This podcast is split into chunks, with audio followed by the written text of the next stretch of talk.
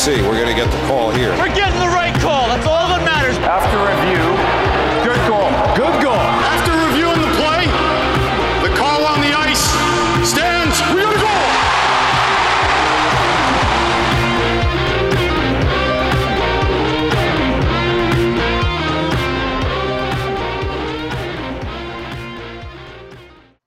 And we are live, Rangers and overall hockey fans. Thank you guys so much for chiming in. This is episode 48 of Rangers Review. Myself, Wardy, as many of you guys know me from Wardy NYM, also where I cover the Mets. And yes, we have Stat Boy Steven here. We haven't talked in basically three weeks. It's kind of insane the last time that we did an episode, but that was because of the All Star break happening, of course. And then we waited until we saw at least the first couple games so that way we can review them, which is exactly why we're called Rangers Review. So we'll be doing that for the last three games of the Rangers, their first three post All Star break. Then we'll be again into towards the end, uh, really a preview of the upcoming games that start tonight. Now, for episodes, I would like to make it clear that we do try to at least record a day prior towards when a game is going to happen, like a new one. But unfortunately, just based on timing and circumstances, we weren't able to do that today. So the Capitals do play tonight. We'll be previewing that along with the next couple games for the Rangers, too. But a lot of dive in here for the Rangers that thankfully, post All Star break, they were in more than one column than the lost column, but these wins were a lot more grinding. Again, you can expect it knowing that they're coming back from a significant break, but there's a lot of takeaways from this. There's plenty of positives, there's some negatives, a lot to break down. And of course, guys, we'll be uh, breaking down, answering your questions if you are watching on YouTube, wherever you uh, for Rangers review. So make sure to stay for that as well. If you're here in the live chat right now, if you're watching replay wherever you get your podcast, thank you guys so much for being here, listening as always. But enough of me talking. Steven, how are you doing today, my friend? Good, good. Yeah. Uh, apologies to, for everyone who expected us to record yesterday, but about 30 minutes before we started the recording, I just wasn't feeling well, and I told Tyler to uh, postpone it for a day. Um, unfortunately, after two years, the COVID virus has hit me. So um, it tested positive last week. Uh, I've been dealing with headaches, uh, you know, stomach aches, coughs, um, but feeling better now. Uh, definitely better than a week ago. So um, I'm I'm definitely on my way back. So uh, yeah, glad to be uh, glad to be back with this as well. You know, I'm happy that you're feeling better because I've been missing Rangers hockey, and I'm really excited for tonight. You know, I, at the time that you guys are listening this, you might have already seen the Rangers play the Capitals. Maybe I'm sounding stupid for being excited for this game, depending on what that outcome is, depending on when you're listening or watching. But still, why were you Rangers... excited? We lost five one. because when I think about the Capitals, and again, this is before we get into the games that the Rangers have played their past three. Uh, I just I yeah. have PTSD from the first game this season. I was in attendance, of course, in DC, and that was one of the worst games the Rangers have had all season. To be quite honest with you, not the worst, was that opening night. Um, that was not yeah. fun. Um, so we're playing the Caps again tonight. But before we get into all that, let's get into the past three games for the Rangers, in which they went 2 0 1 during that span. They are currently sitting at the time of being live here, third in the Metro, uh, with a total of 32 wins, 13 losses, and five overtime losses. And yeah, they're staying steady. I really can't complain too much. Um, I do have complaints naturally as a fan about certain things that we'll be getting into for a second. But Steven, do I have the belt? I'm pretty sure I have the belt. Well, and I honestly don't did, remember. That's why I'm asking you. You did have it. I did have it. Do I still have it? You don't have it anymore. I'm trying to find the piece of paper where I wrote it down, though.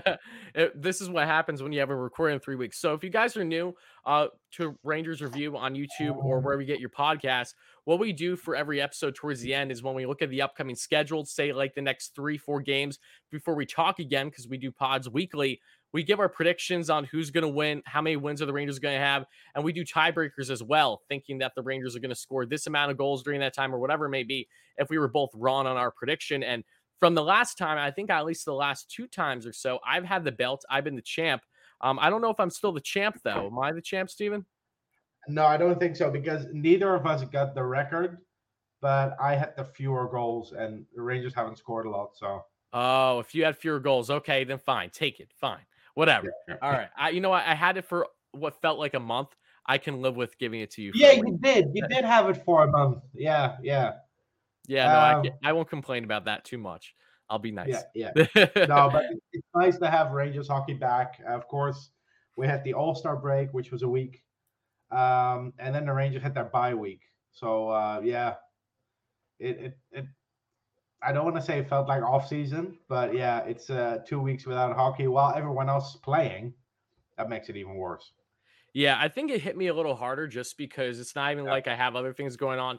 I was watching NBA for a bit, but like there's nothing going on baseball, and I covered that daily because we're still in a lockout. So there, it was a little upsetting the past couple weeks. So I'm very happy that Yeah. you know the Rangers are picking up their schedule Yeah, now. and, and and and you could tell uh, to to get right into the recap. You know that first game against the Bruins, you could tell the Rangers were struggling to get back into Yes, playing clearly in that first game. period, especially.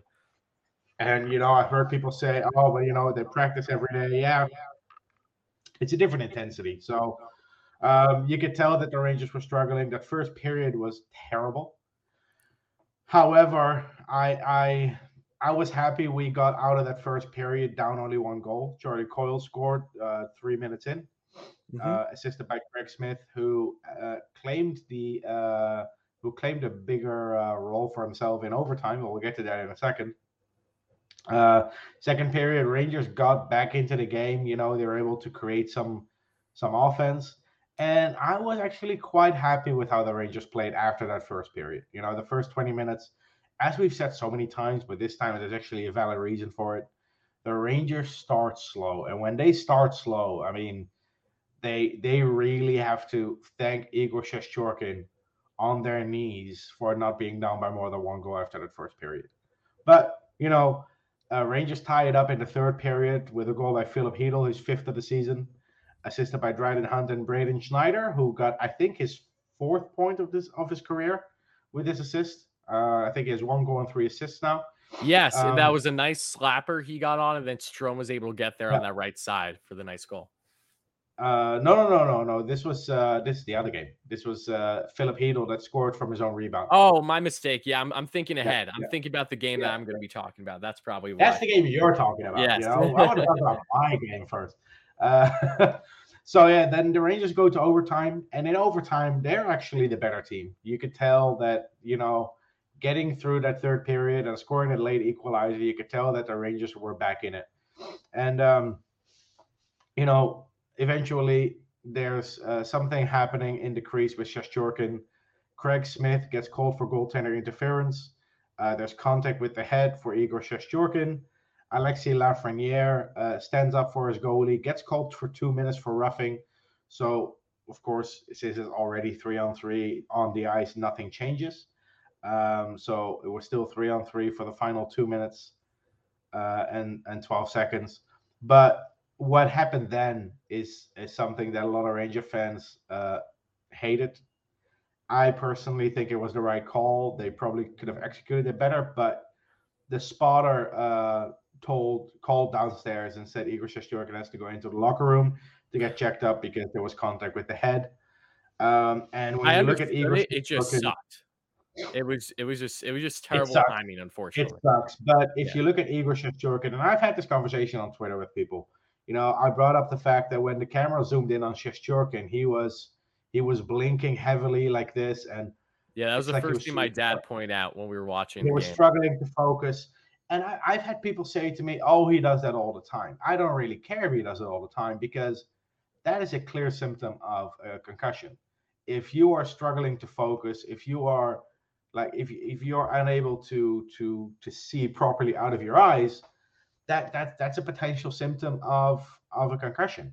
And yeah, maybe Shestyorkin does it all the time. It doesn't matter. The spotter sees this. It's a it's it's a, it's a possible symptom. So they call him in into the locker room. Shestyorkin wasn't happy. Uh, slapped his stick onto the glass. I was surprised he didn't get fined for that.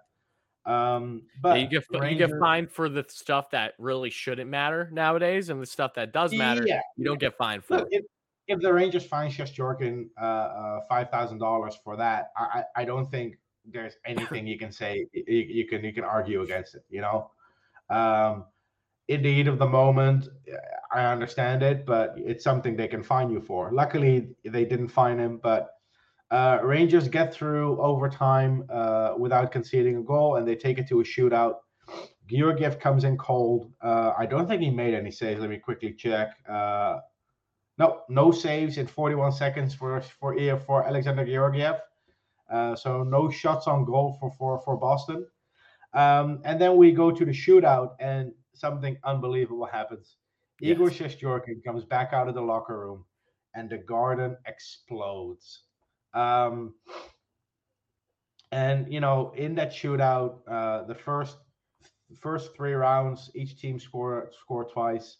Uh, DeBrusk and Zibanejad in the first round, Panarin in the second round, and then Coyle tying it up in the in the third round, and then a whole bunch of unsuccessful attempts by both teams. Yep. Uh, uh, Lafreniere, Haula, Fox, Hall, Strome, McAvoy, Kreider, Frederic, Chytil, Foligno, Hunt, Craig Smith, uh, and when when Craig Smith missed, there was something you could feel it. There was Yeah. something there, because Craig Smith, of course, the bad guy from overtime, Mm-hmm. unable to convert against Igor Shestyorkin, and then K'Andre Miller finishes it in uh, in the ninth round of the shootout.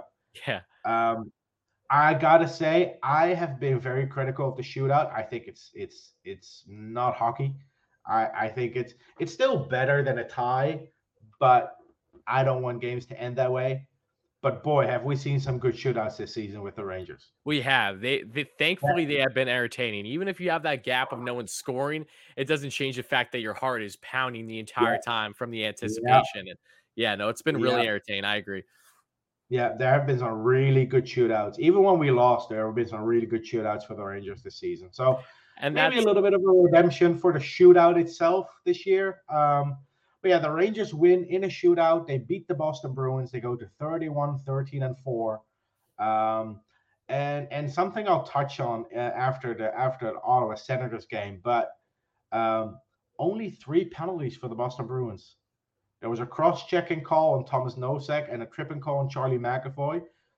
Those were the first penalties uh, for for Boston in the game in the third period that's a theme that I saw in all three games, and I, I think you're going to touch on it in the in the Red Wings game as well. Um, it's it's interesting to see how teams have found a way to neutralize our offense, and it's as simple as it as you as as as you- as you thought it could be. You know, stay out of the box, and you have a chance to beat this team. Yep. And that and that's been the narrative for the Rangers for a while. I've seen a lot of people talking on social media about that. And look, they're Yeah. not wrong. To a certain degree, they're definitely not. We know the Rangers and the struggles that they that they have clearly had five on five this season and how important special teams has been for them, both defensively and offensively. But especially looking in this game, yes, it was a grind for the Rangers, but after having such an abysmal first period start, which is something that I think we've seen plenty of this season, especially over the last, you know, I don't know how many games. A good portion of games we've seen the Rangers get off to slow starts but how they rebound, thankfully. And in this one, again, they outshot the Bruins 34 to 32. One faceoffs against Boston, which definitely doesn't hurt 55 to 45. Hits favored Rangers 36 25. Blocks were even 13 apiece. Same thing with giveaways, even at 10 apiece. And and this one, what really stood out to me was just Igor's resilience again. And that's why he's such, he is the highlight of today's episode. And you think that he probably is of every episode. And more, more often than not, he is. But to see him, especially to come back in in the shootout after not being able to be in overtime and to be as really stellar as he was was tremendous for this team. The Rangers, of course, this is a broken record, but they wouldn't be anywhere without him. And the same went with the ongoing uh, on the games going forward. And unfortunately, the Rangers didn't fare as well in the shootout in this game against Detroit. Uh, but there were so many similarities about this Detroit game that I really wonder for all the viewers. Let me know if you're watching live on replay wherever you get your podcast. If you can share with me what your thoughts are on this, because whenever the Rangers play the Detroit Red Wings, it's always a battle. It's always more difficult than it needs to be. And something that was really smart by the Red Wings in this game was to bring in Thomas Greiss. And Greiss hasn't played much this season, but in similarities to how Jimmy Howard was always a Rangers killer growing up a diehard Rangers fan, always had that edge to his game when he played the Rangers. Greiss has always been dominant against the Rangers, going back to, of course, his main time with the New York Islanders. So when that happened, I knew that this was going to be a tougher matchup than it probably should have been. Um, Greiss definitely made some strong saves in this one. And this game, it started with a frustrating goal. And this right away, everyone was jumping at it. And I agree. That's like, oh, there goes Zach Jones getting more playing time after having a really strong game in, against the Boston Bruins paired with Braden Schneider. I thought they looked really well, and Gerard Gallant gave them the kudos for that. But of course, Troy Stecher in this game against Detroit scores from the point that unfortunately deflects perfectly off of Zach Jones' skate. He kind of moved perfectly just for Igor to not even see it. And that'll be Stecher's first of the season, assisted by Adam Erne. And yeah, that that was By frustrating. the way, Um, by the way, how typical Rangers is it to give a player his first goal of the season in February? Oh, absolutely. Thousand percent. It's it's it's like the Rangers that saw Louis Erickson scored last night. The Rangers gave Louis his first of the year. You know, it's it's stuff like that. It, it always happens. It, it always does. Yeah, yeah. But speaking about at least a defenseman who has been providing offense, who has really impressed me, uh, someone that you and I have both been very critical at times and for good reason this season. I'm really liking what I'm seeing from K'Andre Miller, not just on the defensive front, but offensively. He came up clutch again with a beautiful wraparound goal to get this game tied in the second period. Just perfect. Absolutely perfect. Love to see that. That was K'Andre's fourth of the year, assisted by Barclay Goodrow, his 11th apple this season. And then, unfortunately, this was the worst bounce imaginable. There was a slapper in the second period at the point in the offensive zone by the Detroit Red Wings, and it just ricocheted perfectly in in the hands right to get a nice snipe off there by their captain and Dylan Larkin. Larkin, who's been on a goal scoring machine, a tear this season, gets a beautiful snipe that Igor simply couldn't do anything about. It was just a perfect shot right off the boards in that right dot, you know, a little bit off angle. Just perfect shot, really much you couldn't do. Just bad bounce to the Rangers. Can't blame too much defensively on that one. It just unfortunate goal to happen. Assisted by Danny DeKeyser and Moritz Seider, who's having a tremendous rookie year uh, for the German defenseman. That is his 30th apple of the season. Uh, but then we get into the third period, and this is what has stood out for the Rangers all season long. It's special teams, right? And thankfully for the Rangers, in this one, they were able to get that game tying goal right around over halfway through in the third period on the power play. Started because of Igor Shestyorkin using his great ability being able to move the puck, something that we haven't seen really with any Ranger goaltender to the same degree as Igor. And again, you're going to see more of that that we'll be talking about shortly with Ottawa that we all know by now. But Igor brings the puck up, gets it in the offensive zone, and it gets set up to Mika for that perfect one T in the left dot. That's his 19th goal of the season at this point, assisted by Fox, his 41st apple of the year, and Panarin with his 40th apple of the year. So then they go on in overtime. No one scores. Unfortunately, there were chances left and right. Igor was standing on his head like no tomorrow, like he always does, and kept the Rangers in it. And then the Rangers go on into a shootout. And when Pius Suter came up, I was just nervous. You know, I'm always nervous about every guy shooting, but especially when it's a guy that hasn't even like had a, sh- a chance to really do something against Igor before. Someone like him, I wasn't feeling comfortable. He got just a perfect shot off against Igor, and that ended up winning that one. So, unfortunately, the Rangers did lose this one against a team that they should have won. I, I would definitely make that argument. Uh, in round six, they lost in the shootout. Igor was 31 for 33 on his saves, and in the previous game, too, he's 31 for 32. So, he's still standing on his head. Definitely a game the Rangers should have had. They had plenty of offensive opportunities in this one, especially in the second period, but they were just uh, first period, pardon me, but they just couldn't get one. Uh, a lot of a lot of open nets is what I saw in this one. That was really frustrating. And in the shootout, because of that Ryan Strome miss, that was oh that that one really really did not sit well with me as it did for a lot of other Ranger fans. But yeah, that's really all she wrote for this one. The Rangers lost three to two in a shootout to the Detroit Red Wings. They outshot the Red Wings 39 to 33, 55 to 46 faceoffs, favoring, yes, the Red Wings. Power play Rangers Rangers only had one, but that's all they needed. They scored. Uh, hits favored Red Wings 15 to 13, blocks 17 to 12 in favor of the Red Wings, and giveaways favored the Red Wings 9 to 11. Um, so, Steven, any kind of final remarks you want to give about this game? Um, yeah, well, quickly want to touch on the Ryan Strome shootout attempt. Um, I know the guy gets a lot of hate for missing an open net, but This was there. This wasn't nearly as bad. I would like to make that clear. I get what you're about no, to say. when you when you look at the attempt, Greiss makes contact with the skates.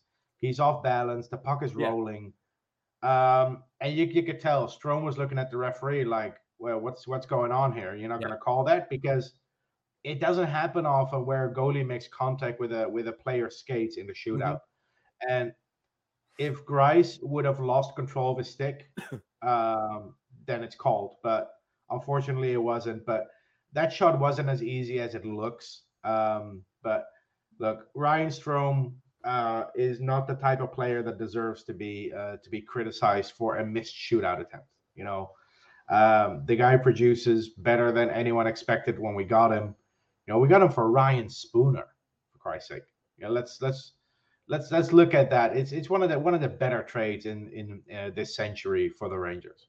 Mhm. If you if you if you solely look at what we gave up and what we got in return. Oh yeah, But look, unfortunate you lose to Detroit, one of the one of the one of the younger teams in the league and one of the better young teams in the league. Um, they're going to be good moving forward. You know, Steve Yzerman is building something special there. You could tell. Um, it's it's uh, it's interesting to go up against Lucas Raymond one night and then Tim Stützle the other. Um, Yeah, right. Because of course, That's a good point. of course, the comparisons are made there with Lafreniere. Um, but yeah, you know, you lose to the Red Wings, it happens. You know, you still get a point. You cannot win them all. I think the Rangers played played better actually. It's weird that that the, the the games where the Rangers play really well, they tend to lose because they just they create chances, but they don't have the power play to to to get it over the line. And this was another example. You know, um, if you look at if you look at the um, if you look at the Rangers, they had one power play. Yep. That's it. And they scored on that power play. Um, and and that only got them to overtime. So again, you see it- it's it's it's it's a it's a new trend that you're seeing now. The Red Wings are staying out of the box. And following up against the Senators on Thursday, uh what was it Thursday? Yeah. Mhm. Uh, I think so. No, Yeah. wait, Sunday. No, no, no. It was Sat- Saturday, Sunday. One of the days on the Sunday. weekend. Sorry, Yeah, yeah. Sunday. Yeah, got my days a little, little mixed up at the moment. No, me too. I Um, understand. Sunday, uh, early, early your game. Um, you know, 5 p.m. game uh, in Ottawa. Rangers go north of the border for the first time in a long time. Um, and again, you know, I, I'm I'm getting a really a little bit tired of conceding the first goal in the first five minutes. Um, but another example here, but this one was all on Barclay Goodrow. Um, Yep, it was the yeah bad turnover. bad turnover by Goodrow. Uh, Stützle, you know, uh, Just uh, beautiful shot. Can't even can't, can't, can't be mad at Igor on that one. Just beautiful shot by Stützle. Um, or wait, do, do I have my goals mixed up here? Uh, no, no, wait, wait, Stützle what's that scored first in this one.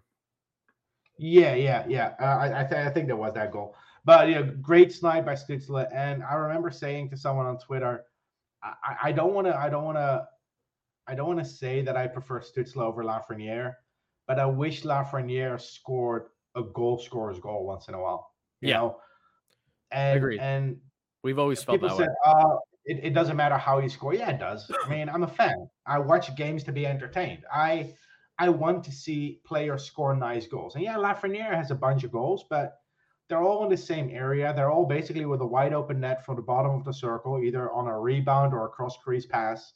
It's effective, but I want to see a little bit more from him. So Let me put this way: that isn't that isn't what the Rangers drafted him first overall for. Exact, exactly. Yeah. Yeah. I mean, if Chytil scores 20 goals like that in a season, I'll be the last one to complain about it. Yeah, But but you know, you draft someone first overall, you want to see a little bit more. And this goal by Stützle was one of those goals where I was like, that's what I want to see from Lafreniere, you know? And that Um, that's always been the X factors with not just Stützle but Lucas Raymond. Like I was obsessed with Raymond in his draft year. I, I felt very strongly that he is going to be stud, and we we've seen it on full display so far in his first year with the Red Wings. And I don't, and I and I genuinely don't know how much of a factor this is, but I do believe, and I don't want you to view this as a stereotype or anything like that, but I do believe that the European aspect of this is important, especially with the style of play, especially with them playing against men. Yes, I know that Raymond didn't get too much time when he was playing uh, in the Swedish league, but uh, when he was getting drafted at least. But same thing with Stützle. I just think that experience overall has made them better players at a younger age to hit a league like the Yeah. NHL versus playing in juniors. Yeah, and and to quickly touch on that uh, before I go into the rest of the recap of the Ottawa Senators game, um, this is one of the reasons why I'm always arguing against the rink size uh, debate. You Yeah. know, everyone's always like, "Oh no, he's coming over from Europe, so he needs to play in the AHL to get used to the smaller rinks." Listen, we have Luke. This we have Lucas Raymond, we have Anton Lundell, uh, we have Moritz Seider, a defenseman.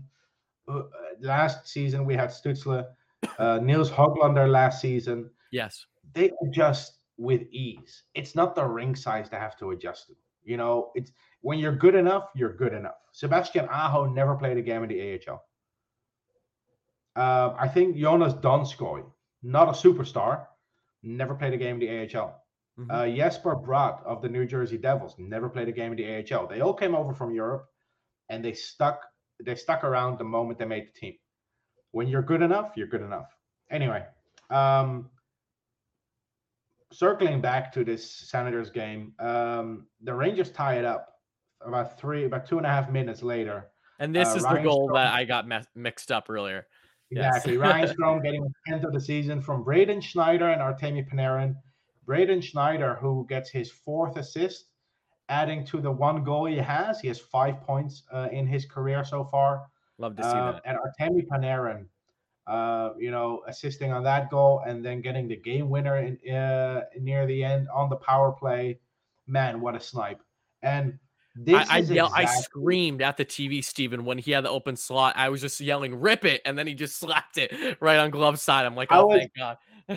I was joking that that Artemi Panarin had been watching Brennan Othmann tapes the last couple of days because That's in the days prior, Brennan Othmann had a couple of breakaways where he just shot. He just he just rifled it behind the goalie. And as you remember, the game before, Artemi Panarin had a couple of breakaways, two on ones, hmm where he assisted on passing. He had a breakaway with Barclay Goodrow and he passed. Oh Yeah, we saw two uh, the first two games, especially there. They the Red Wings game, they were definitely better, but they were just so passive. You could tell. but no one it's it's also being rusty you know you have to Yeah. and this is this is what what we talked about earlier you have to get into that that whole vibe of playing games you know? The Yeah. intensity isn't there in practice.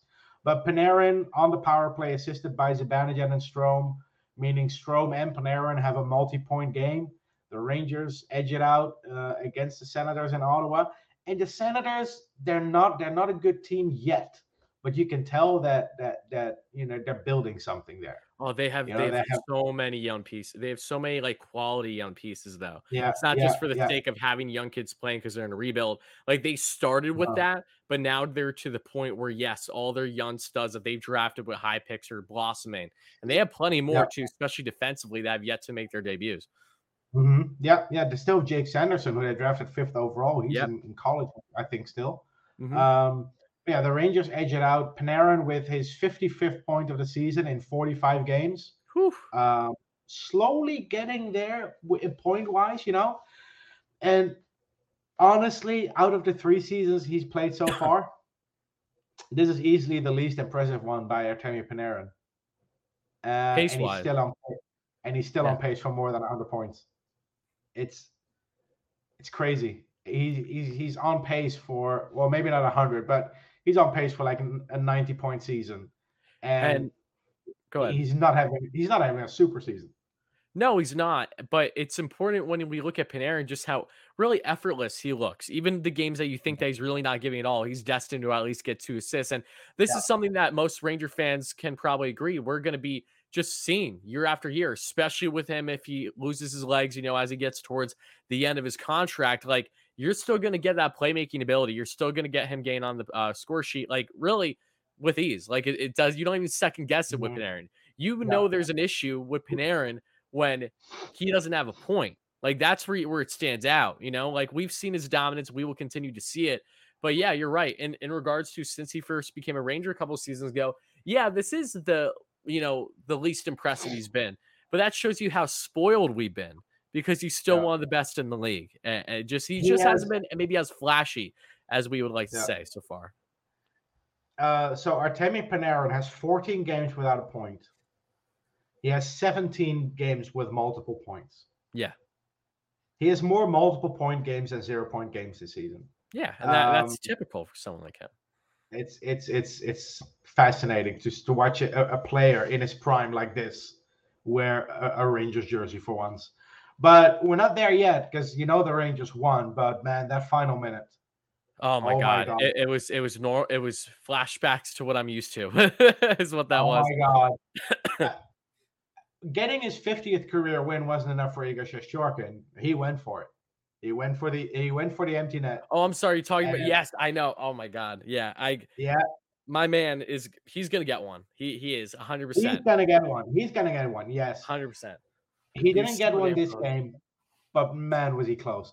Oh boy, and there were hints of this in previous games. You know, Yes. as recent as the Red Wings game where you talked about that outlet pass he made. You know, He goes down on one knee and he passes, and it's just it's fascinating. And I'm going to say something controversial here. Um, I think, even though Henrik Lundqvist's best games were better, I think Shestyorkin's worst games aren't as bad, and that's why I think he'll have a better career. See that the ta- that's an interesting take because I I tend to agree with you in the sense that it's hard to explain, but with Hank, Yeah, His no, best no games- goalie, no goalie will ever get close to Henrik Lundqvist on his game. When Henrik Lundqvist was at his peak, he was the best goalie in the world. When he was when when when he zoned in on a game, you knew you were winning it. You Yeah. knew he would, he would drag it out of out of the fire for you. Yeah. But when Lundqvist put up a stinker, it smelled bad. and it was one of those things where a lot of the times it wasn't necessarily because of him. Let, let's look at the defenses of him, right? No, You know? but but if you if you and, and this is something that someone else said the other day. If you look at at, at a highlight reel video of Henrik Lundqvist's biggest saves, some of those biggest saves are the result of his own mismanagement of the puck. There is uh, there's one save against the Columbus Blue Jackets, for instance. Ryan Johansen, where- yeah. Yeah, yeah, yeah. th- that's that's that's that's a perfect example. And there are a couple more more of that, you know, where great save, but if Henrik Lundqvist had half the puck handling ability that Shestyorkin has, man, I, I don't even want to know what what what how how good he how good he could have been. I, And we're I- talking about a Hall of Fame goalie. Well, look, Henrik Lundqvist is the best goalie I'll ever see in a Rangers jersey. I just think Shestyorkin will be more consistent. Yes, and bef- I want to just recap on the uh the final Ranger game here for a second, and then I want to go back to what you're saying because it's an important conversation. But again, Rangers outshot Sens 33 to 30. They lost faceoffs 51 to 49. Power play again one for two, so that was good. And uh, hits favored Sens 30 to 26. Blocks favored Rangers 17 to 13, and giveaways favored the Sen- uh, Rangers 7 to 11. And Nemeth, of course, was back in this game. He Even got the hat of course, coming back from being, um, I believe he was on uh, IR for uh, post COVID symptoms, unfortunately. So I was glad to see him healthy and doing well now. Um, I will say, however, I'm not a fan per se of him being, you know, in the lineup over Jones. I, I still want to see more of that. I really liked what I saw with Jones and Schneider in Boston. And I know that the Detroit game wasn't necessarily as good, but I still want to see more of him. And we'll be preaching on that here shortly. But my my my my issue is that Nemeth had a decent game. He's still not better than Zach Jones. yeah, And yeah. And, and what's, what's that's exactly frustrating, what's frustrating is that it took one, not even a bad play, but let's let's just consider the the the the Detroit goal by uh what's his name Stecher. by Stecher. If we call that a bad play by Zach Jones for a second, it's not a bad play; it's just unlucky. But Yeah. It only took one bad play for Jones to to get taken out of the lineup. Gallant had his David Quinn moment. And I know Gallant said it has nothing to do with his performance. Yeah, listen, a puck a puck deflects in off of Zach Jones' skate, and all of a sudden he's out of the lineup. It's frustrating to see a kid that has been playing better than Nemeth not getting a leash long enough to to absorb one mistake, and that's frustrating. Uh, It is- nothing it is against frustrating. Nemeth. Nothing against Nemeth personally. He's just not an NHL caliber defenseman this season. He may have been last season, but on the Rangers, he has not been good enough to play in the NHL. I'm sorry, but no, you're it 100. is what it is. Um, uh, Jones is back in Hartford now. Um, hopefully, he'll get some decent minutes. It also means, to me at least, that Nemeth is back in the lineup for the foreseeable future, with Hajek being the seventh defenseman. And this is and here's the thing though. Let's see how long this lasts because we'll be getting into it here towards the end of the episode. But the Rangers have one of the mm. toughest just three game stretches coming up. You know, how are they going to fare these big metro type moments? So that's going to Yeah. be, I think that's really going to stand out. And I know that Gallant watches, Gallant's aware. So I, I appreciate the fact that even though that I haven't agreed with Gallant on everything this season, especially regarding the third pair, I You're not talking least- about you're talking about our show, right? That he watches. Yeah, our show, of course. What else would he be doing? Um, he's not watching the actual games. No, all jokes aside, is that we at least have seen from him his ability to adjust and giving the guys time. It hasn't been to the extent that I would Mhm. like, but I appreciate the fact that we're at least seeing it, and I hope we see more of it. And I hope that you know, I I never I don't want Nemeth to get exposed. I want him to play well. You know, if he's going to be on the team, I want to make sure that he actually is deserving. But if he isn't, then let's just see if Gallant is going to do a quick adjustment again, maybe over the next week or not. But before we go further, because we have plenty to talk about, especially over these past couple games on who stood out a little bit further and also taking a look on, you know, what is ahead for the Rangers. Going back to the Igor and Hank discussion, something that I've noticed a lot is that Igor, can he be flashy? Absolutely. We saw him flash the glove on Larkin in that Red Wings game, for example, and he just a stud, you know, in the overtime. He just he just makes every save known to man. Igor has always looked more composed than Henrik Lundqvist because Henrik Lundqvist at his peak, at his best, always he was still all over the place in the sense that everything was so dramatic, right? That was just a part of his style.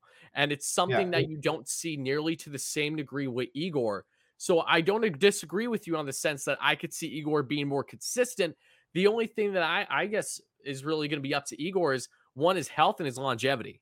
Those are the two big things, right? Because Igor has also been gifted with something that Hank was not gifted with for plenty of years throughout his time as a Ranger uh, goaltender, if not all of his years. But of course, the Rangers still had strong defenses, especially in the Tortorella era.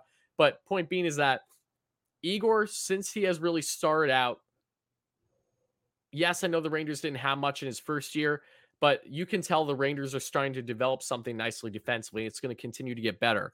There is a there is Yeah. a very strong possibility that Igor's going to have a better defense in front of him statistically than Hank had throughout his career. And I it feels like that we're going down that route pretty easily. So that's another thing to keep in mind. it's it's year it's year three of his career. Well, is it yeah, second full season of his Yeah. NHL career, and he has a Norris caliber defenseman in front of him. That helps. It definitely helps. Um, but this team reminds me so much of Lundqvist's rookie season 0506. And that's something that Um, I can't relate to just based on, you know, where I was Okay, time. I wasn't watching every game. So I'm It curious was- what your take is. Yeah, so it was it was a, a stellar top line. You know, Jagr putting up uh, franchise record numbers. Mhm. That's our Um, Panarin.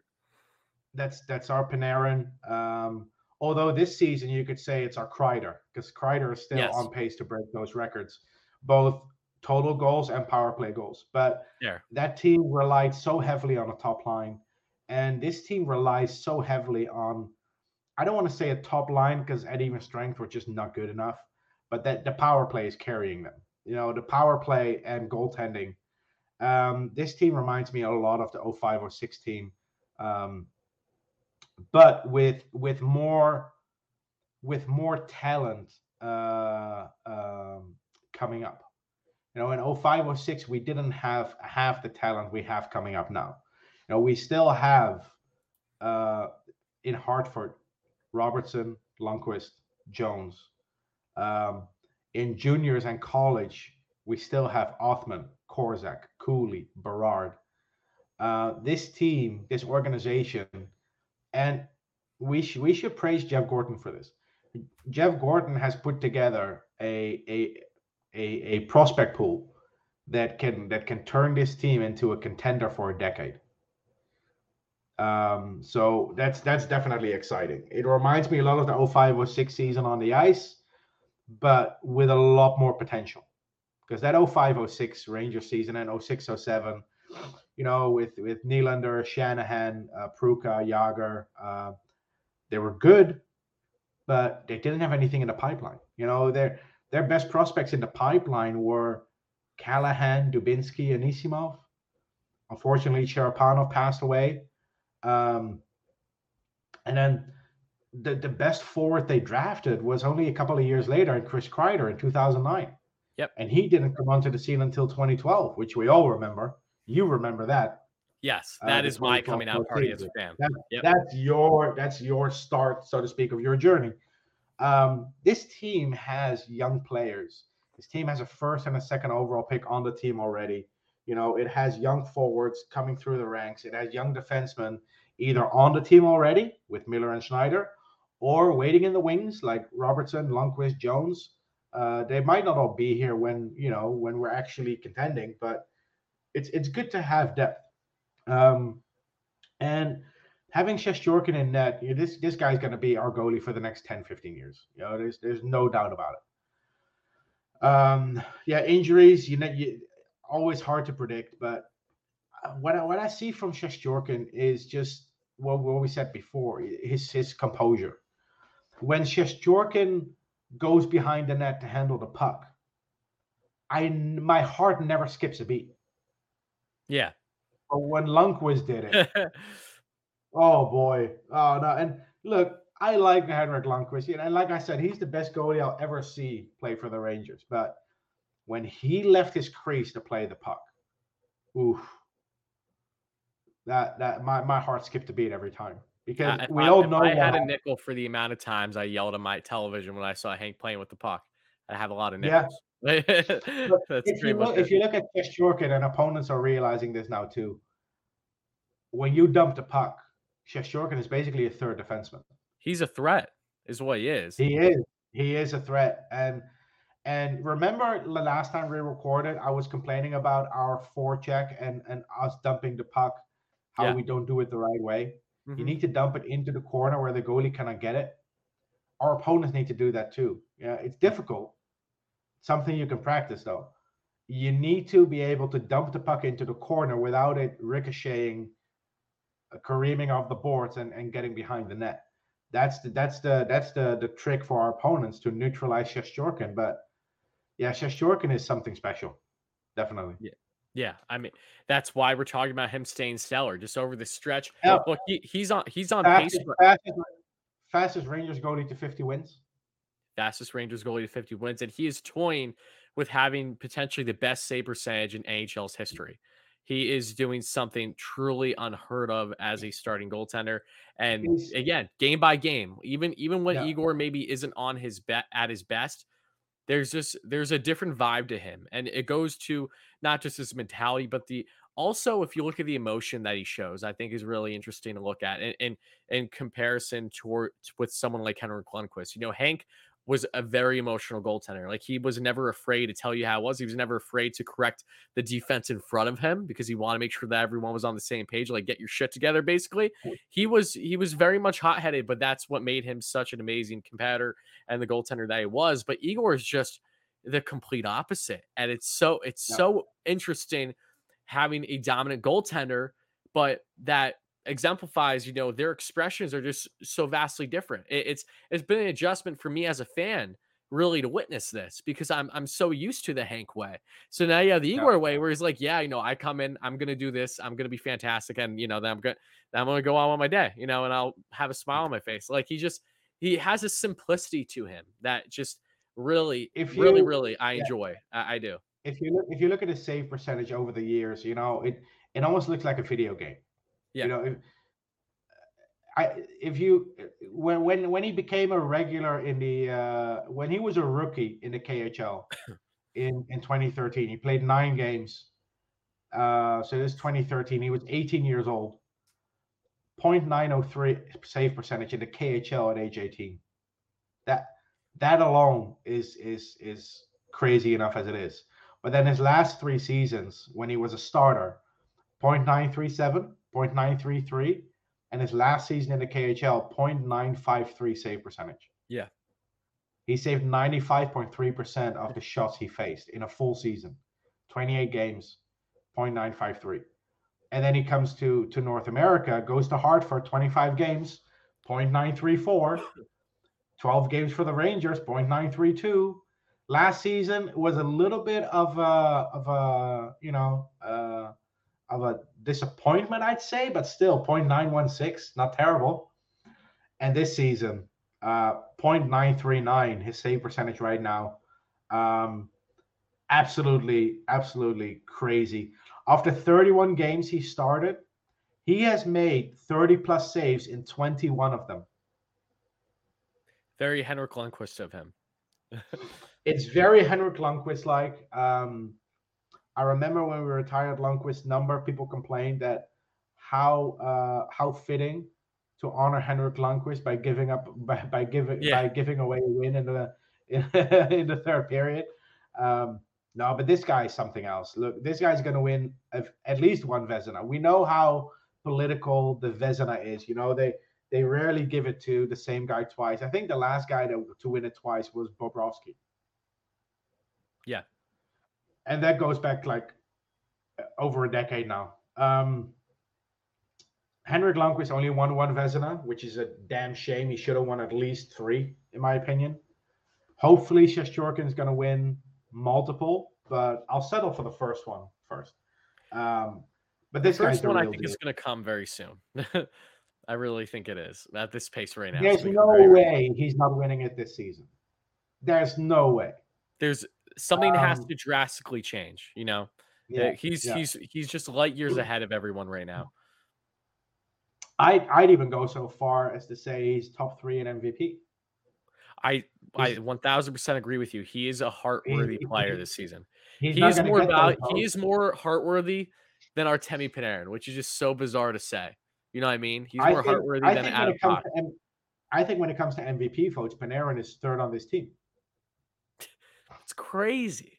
That's a that's It such is. a good thing though. That's a great thing. That's that's such a good thing. you know. Um, uh, but look, Shestyorkin's going to get some silverware in his career. Hopefully, it starts soon. But yeah, there's something special about this, and and that .953 save percentage in the KHL his final season, he missed the record by two saves. I think if he would have Yeah. made two more saves, he would have gotten the record because then he, it would have put him over to .954. Um, crazy, crazy. But you know, this guy is so competitive. And you know what really stood out to me when I went to games at the Garden back in November and December? what? How loud the Igor chant was. Oh yeah, I know. Yeah, you told you told me that before. I did not expect the Igor chant to reverberate through the building that way. Yeah. And it's just I think it's also the word Igor that just it's it's more bombastic than Henrik. Igor is more bombastic. So it has it has more energy when when it goes through the building. And I heard it against the Flyers when he killed that when when we killed that five minute penalty where he made a couple of great saves. That was something else. That was something else. And and it happened again when he came back out of the locker room against the Bruins. Yep. Um, that's I I hope I get to hear it again soon. I, I might go to a game or two again uh, at the Garden in two weeks when Okay. I'm back from my trip to Awesome. St. Louis and Minnesota. Um, so I hope I get to hear it again because there's something special about that chant. The Yeah. Henrik chant was great, but the Igor chant is just it's different. You know, it hits different for some reason. Everything Igor hits different in every way though. And that's what's so amazing about Yeah. following a sports team. You go through these different eras of players that have their own uniqueness, right? Um, but one thing that I did want to touch on before we get into uh, what we have discussing next is really the past three games for the Rangers who stood out outside of Igor. Well, offensively, the Rangers didn't have much, but I really liked the participation again from the from defensemen. So Panarin led the led the way with points with three points in those three games, a goal and two assists. But then K'Andre Miller really did have two points if you want to count the shootout goal. So two goals in those three games Yeah. if you want to view it that Quickly, I way. quickly want to touch on. I will quickly want to touch on that, by the way. Yeah. Um, in most other leagues, mostly in Europe, uh, the person who scores the game winner in the shootout gets credited with a goal. Yes. I think the NHL should do that too because to me it doesn't make sense that the numbers of number of goals credited to the team is not the same as the number of goals credited to all players combined. That makes no sense to me. I agree. No, no, I 100% agree with you. It it would be nice if they could, especially if it is the winner. Why not just give it to them as a goal? Like, but I mean, again, the goalie gets credited with the win. yeah, yep. No, you're Why does 100%. why does why does the person who scores the deciding shootout, who converts the, the deciding shootout, not get credited with the goal? Like I said, this happens in other leagues. The SHL, I think Liiga does it too. It just makes more sense. So I agree with you. K'Andre Miller had two goals, Yeah, and the third and- and, the and- third guy that's Miller, and Miller, um, you know, um, defensively, there he still leaves something to be desired. Um, He still needs improvements. I no, there's no denying that. his offense makes up for it at the moment. You know, the last he has some good weeks, the last couple of weeks, where he he adds some points, he creates some offense. Even when he's not scoring, he's getting pucks on net. You know, he's creating offense, which is great. You know, that's what I wanted from him on the offensive side. But defensively, he's not there yet, but he's getting there. He is getting there, and it's it's refreshing that we don't have nearly as much gripes to say about him. You know, it's all we want is for No, these guys I to mean, thrive. in the You know what I season- mean? Early in the season, Miller was was terrible. You know, Yeah. and I people might might disagree with me, but the first the first three four weeks of the season, he was absolutely terrible. And I I would have understood if he was sent down to Hartford after that stretch. It didn't happen because you know he was he he was a regular last season, so it's a lot harder to send someone down at that point. But yeah, he recovered well. I think end of October, early November is when he picked it up, and I think January is where he really where he really started to contribute offensively, and and and that that made him a plus player. Yeah, agreed. Other than the stretch he had in uh, what was it? I think it was the West Coast trip. There were two games in that West Coast trip that he really stood out negatively. Yeah, but- Other than that, he was okay.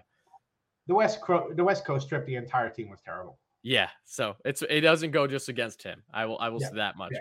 But one thing I'd uh, like to touch on is Schneider, who also, of course, had two assists over these past three games. So it's nice to see the rookie gain those points up too. I've been really pleased with what I've seen from Braden Schneider. He's just looked solid every single game. I'm not seeing him being much of a defensive liability, and knowing that he's gained a, a little bit more offensive production than what even I would expect at this point. You know, it's a pleasant surprise for everything that he's Can, done so can we appreciate can we appreciate for a second that Jeff Gorton just turned Brady Skjei into Braden Schneider? Yeah. Thank, thank you, Jeff. One of the one of the last great things he did for us. no, fan, true point. But I also did want to mention because we didn't do it earlier. Now uh, we've been all over the place in this episode. We will be a lot more structured next time, and just because of coming, just like how you come back from the All Star break, we're coming back wanna-. Wanna- so we're very I was, rusty. I was okay, say, So that's why that's that, why yeah. we're jumping with these topics. So we will be better next time. Yeah. But of course, I would like to say yes, Emile Francis passing away. That was heartbreaking. Trim, huge kudos to him though for living as long as he did. I like to make that clear. Just fantastic 95, the Yeah, 95. Just uh, I mean, look, it's it's of course heartbreaking to see him pass, but uh Ranger legend. But yeah, definitely lived to see a long and happy and healthy life. Um, truly a tremendous uh not just you know Ranger player, but just everything that he did for the organization was truly something special. So again, rest in peace to him. My condolences to his family as always. And yeah, there's been uh thinking about hockey too, just maybe think of the same thing, you know. My thoughts and prayers have also been with uh, Rodion Amirov because I know that the Leafs came out over the past couple days. You know, top prospect for them uh, does have a brain tumor, which is obviously you know terrible to hear. Uh, Amirov is someone that I personally was a big fan of in his draft year as well. I thought that was a Yeah. really nice pick by the Leafs that they did. Um, he's a very young, impressive uh, KHL winner, and again, I just really, really hope that he gets you know healthy as quick as possible. And yeah, just some stuff that's been happening across the NHL lately that I wanted to discuss. Yeah, yeah, and and you know, of course, let's also touch quickly on the Olympics. Uh, congratulations to Finland for winning their first gold medal in hockey, um, and congratulations to Slovakia for winning their first medal in hockey uh, with the bronze. Um, it was a fun tournament. Uh, early exits for Canada and Team USA made it very interesting for me to watch. Um, but yeah, um, Olympics are over now. Uh, so we, we go back to uh, you know the regular schedule with NHL games. Um, but yeah, it was fun to see. Uh, oh yeah, that's what I wanted to touch on. The game where Slovakia beat Team USA. Did you see it, Tyler? Uh, the game with Slovakia, I Where didn't. I didn't. beat- I didn't. I didn't Oh. watch fully. Now. So Team USA had the lead. Then they gave up the lead early when the opponent pulled their goalie, while their best young player was benched for large stretches of the game, and then they lost in overtime. If David Quinn wasn't the coach, he would have been my first guess based on that. It's Team USA lost in a David Quinn kind of way. Yeah, that's that's a good point. it's unbelievable. It's unbelievable. But uh, you know, happy for Slovakia, you know, and and I know Canadians and Americans say, "Oh, we didn't send our best players." Well, neither did Slovakia. Slovakia. Yona in the live stream says with the donation, thank you so much for that. Let's effing go Finland. Yes, this Yeah, is the yeah. first time Finland's ever won, correct? Yeah, their first time winning gold at the Olympics in hockey. Yep. That's crazy. Yeah, no, happy And for them too. against to do it against the Russians too. Um, Big deal. Because that's that's a big rivalry. Uh, Yep. Finland, Russia. Um, Mhm. So yeah, congratulations to Alexi and all the other Fin uh, Finns in the in the chat. Uh, it was definitely fun to see, um, and the coach Jukka Jalonen, that guy deserves a statue in front of Hartwall Arena or Jäähalli in, in Helsinki. Yeah, right. Pick a spot in somewhere. Pick a spot in Helsinki and give that guy a statue. Oh my God, that guy has has has won everything now. Yeah, he won it's the crazy. under 18s. He won the World Juniors. He won the World Championships. Now Olympic gold. What else is there to do for him as a national team coach? You know, is he's won everything. He's That's that's really cool. Yeah, no. so yeah, uh, very happy for the Finns, uh, and of course they get to host the World Championships in uh, in May. Oh yeah, great point. I completely forgot about that. Yeah, no. Again, uh, I'm sure everyone in Finland has just been thriving off of the hockey success that they've had, and rightfully so. Oh no, no, the last ten years for Finnish hockey have been great. Uh, Great for their Oh, development. especially when it comes to the young prospects that they've been able to develop into the Mhm. NHL. I mean, they, they've had so many entertaining players. I, I, Yeah. I'm, I'm honestly, I've been more inclined to for Finns than I have with you know certain other players, just because they've st- they really have stood out. A lot of them being top picks or even maybe being sleepers like second rounders or whatever. You know, Yeah. there's definitely been a lot Sebastian of Aho is a great example. Yeah. Yes. And, and even his teammate and Te- uh, Teuvo Te- uh, Teravainen, same thing. Like Teravainen. Teravainen was slept on with Chicago. They dealt him because of cap reasons. Um, in the Yeah. in the uh in the Bryan Bickell trade, and that was one where that really stood out because he has become such Yeah. a great player, as have And plenty of other of course, Finns. Barkov and Lundell in Florida. Yep. Uh, Rantanen uh, with Colorado Avalanche. Miro Heiskanen with the Dallas Stars. Uh, yeah. Everyone forgets about Laine. He's still there. Oh yeah, Laine. I think Laine has like 20 goals in his last 20 games or something. He's like a goal per game player the last couple of weeks. And that, and Um, that's very Laine of him. He's streaky, but when he gets going, yeah. you know, he's he just keep he just keeps scoring. Um, he's he's he's streaky. He's uh he's a he's a better version of Brandon Pirri. Don't get me started on Brandon Pirri. I thought he was going to be uh, Rick Nash's replacement. that, that's how I felt about Brandon Pirri. I Brendan want, I, Perry. Listen, I- I Brendan want, Perry I a wanted 20 to be uh, prioritized over Nash on special teams Mm. and everything when he first came here. I was like, this is the You know goal what? scorer we need. You know what? Rick Nash was terrible on the power play. Rick He was Nash god was awful. a great even strength player, but on the power play, he just was he wasn't cut out for that. No. Got it. Oh, Um, yeah, Brandon Pirri had a 20 goal season for the Florida Panthers. 20 goals, two assists. The uh, the Cy Young Award. the Cy Young Award.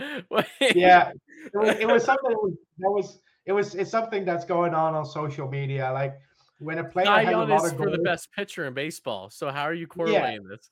so be, because because their because their uh, production looks like a win loss record. They have like Oh, okay, okay. Brandon Pirri had 20 goals and only two assists. Oh, okay, fair, So- fair, fair, fair, fair. Okay. Um, I cannot believe I have to explain uh, a baseball reference to you. no, the the you know I wanted you to explain How what it ties into theory, hockey. given the context because we live in a day and age right now with baseball, and you know you'll learn more about this as as you go on and I inform you. But wins don't mean anything in Cy Young anymore, not nearly to the degree.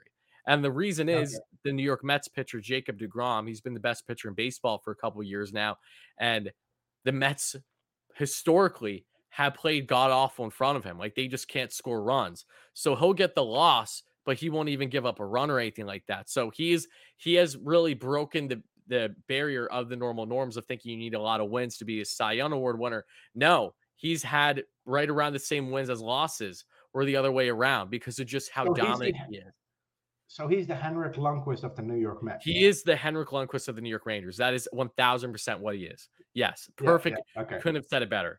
Um, but speaking of former Rangers, before we get into, there's two things I'd like to. Uh, one more thing I wanted to discuss before we get into the Q and A, then upcoming schedule to wrap things up is Martin St. Louis. I want to give a big props to him, you know, since we haven't talked about it.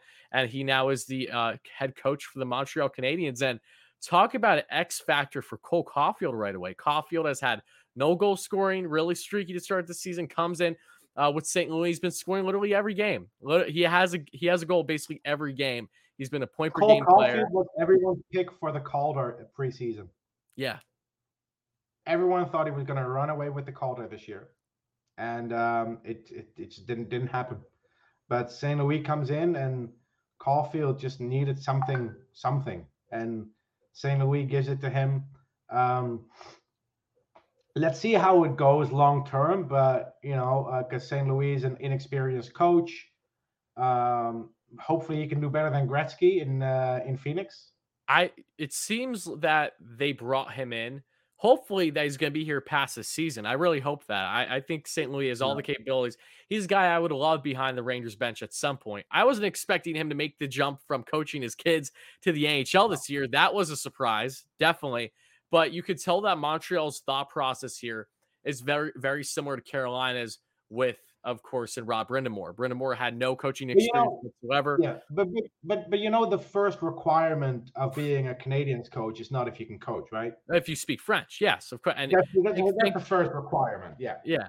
Yeah, but thankfully for St. Louis, he speaks French and he was also a fantastic player. And I- I'm I'm just I'm I'm so happy for him. I'm jumping on the Habs bandwagon now. They got Gorton there.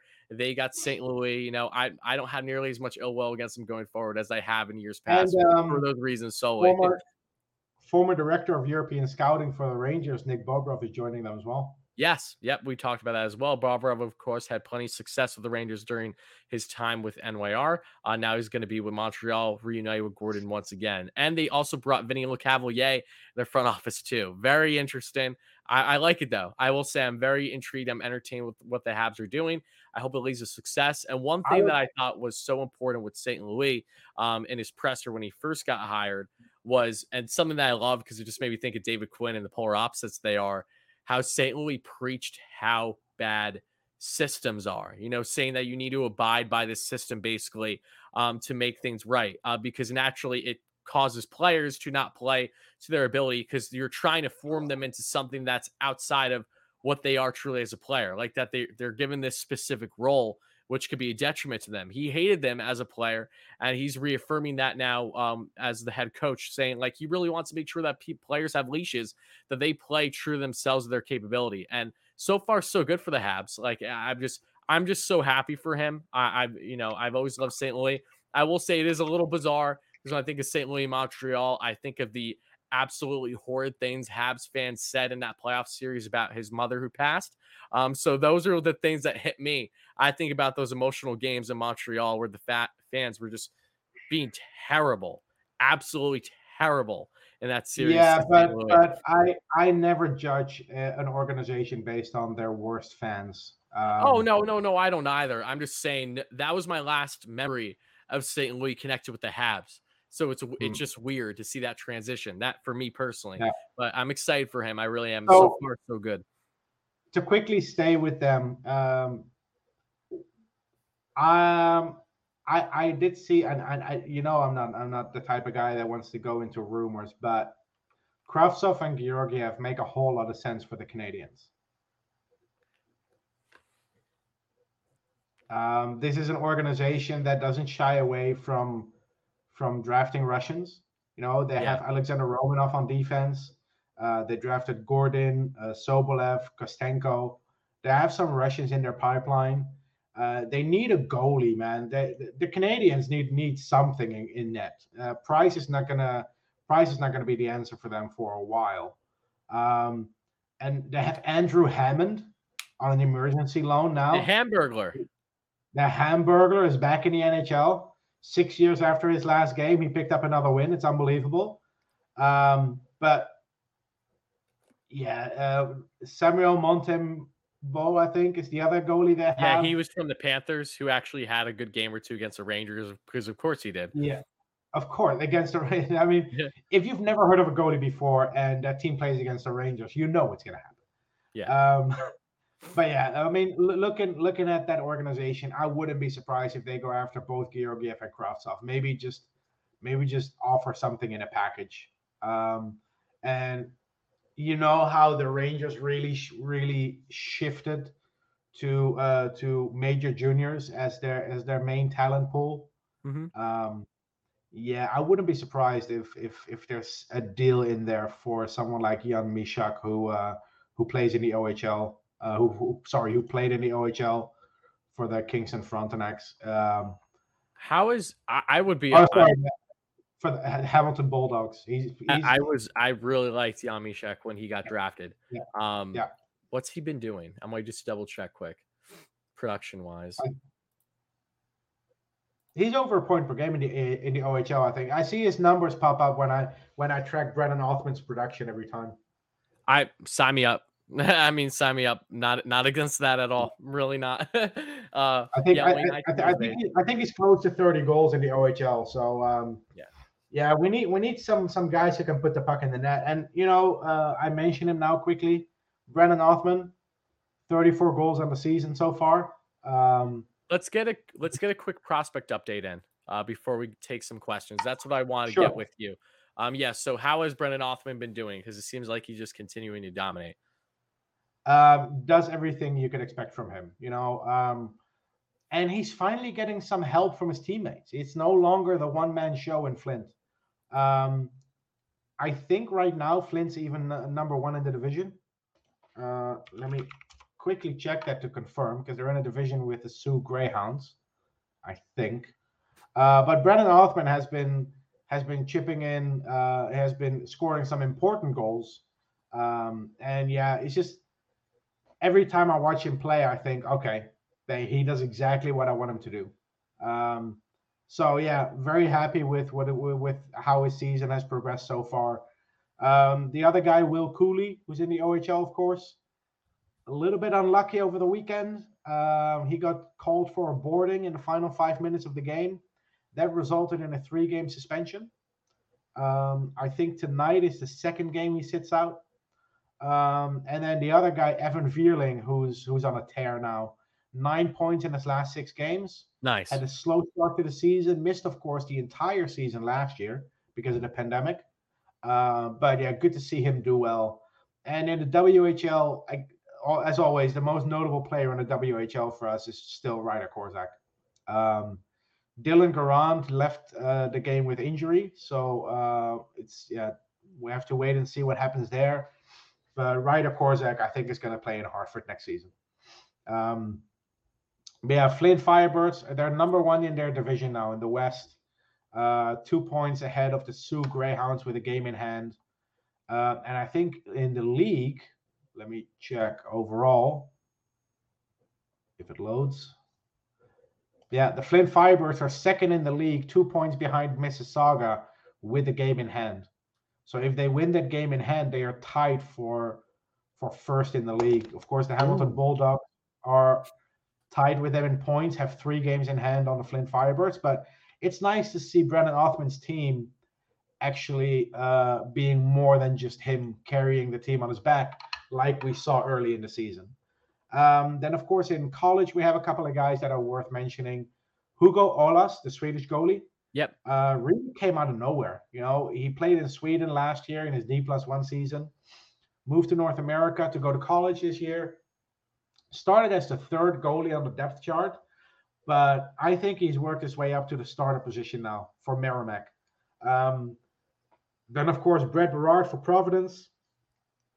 Um, not much, not much else to say there. You know, uh, steady, steady performance from him, uh, chipping in the chipping in the goals and assists. Uh, but the guy that really stands out to me in college in terms of what my expectations were is Simon Kjellberg for RPI. Um, let me let me look up his numbers quickly because I, I mean I follow all these guys, so I'm, I'm struggling a little bit to memorize their exact numbers on a daily basis. But um, he's been having a really good season. Uh, last weekend, I think had a had a game with uh, uh, yeah he had three assists in two games on Saturday and Sunday. Uh, in total Nice. this season, he has five goals and 17 assists for 22 points uh, as a defenseman. Let's not forget this guy is a defenseman. Ooh, Um, interesting. there, there there was some backlash to his draft selection back in 2018 because he is the son of Rangers coach Patrick Kjellberg, um, Oh, okay. Gotcha. but it was a sixth round pick. You know, I'm not going to lose sleep over a sixth round pick. And this kid, uh, his first season in college, he had 11 points in 32 games. Now he has 22 in 35. So he basically doubled his production as a, as a defenseman. And I know production doesn't say doesn't say everything, but um, yeah, if this guy can can join Hartford maybe next year or the year after that on that left side, keep the pipeline going. You know, you have to you have to you have to you have to keep stocking the shelves, so to speak. And and this guy is under the radar. Um, you know, he's been in our organization at the end of this season for four years now. He gets a fifth year because he only joined college a year after he was drafted. So yeah, the Rangers have options. Um, uh, yeah, good to see. Um, and then there's some guys in Europe. Adam Edstrom is back from injury. Uh, Karl Henriksson added an assist last week for the first time in a couple of weeks.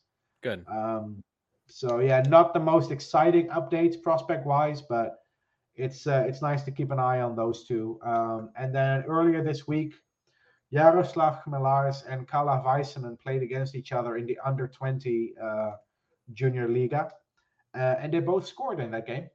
Awesome. So uh, that was, that was a fun game to watch for me. No, that, But that's yeah, good. um, some some some some good prospects, especially in juniors, for the Rangers to uh, to keep an eye on. And it's interesting that we uh, that we have all these prospects in juniors because for years the Rangers didn't go there. The Rangers after Yeah, I know. We talked about that a lot. Yep.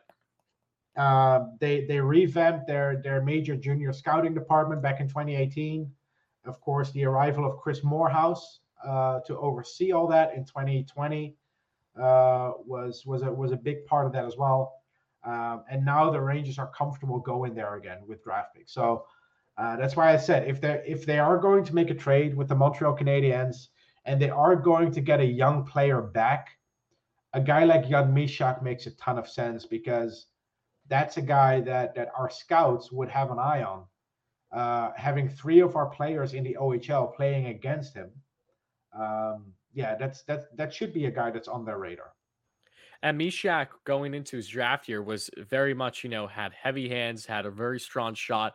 But the uh, criticisms that I saw with him and his, you know, scouting profile was really just his lack of not just necessarily uh, two way game, but also his inability to be much of a playmaker, um, especially when he first transitioned. Because in his draft year, he transitioned playing with, uh, I'm almost certain he transitioned playing in Czech to then going like halfway through the season uh, to play with the Hamilton Bulldogs. So that was a big adjustment for him. Yeah, Um, and I think that Yeah. definitely went in part with why he dropped to the second round. I really wanted the Rangers to get him when he fell out of the first round too. But um, it's awesome to see for his sake that you know he's been 50 points in 40 games or so um this year. And yeah, if the Rangers do And- do a deal with Montreal for uh someone um prospect wise, I'm very much in favor of someone like him.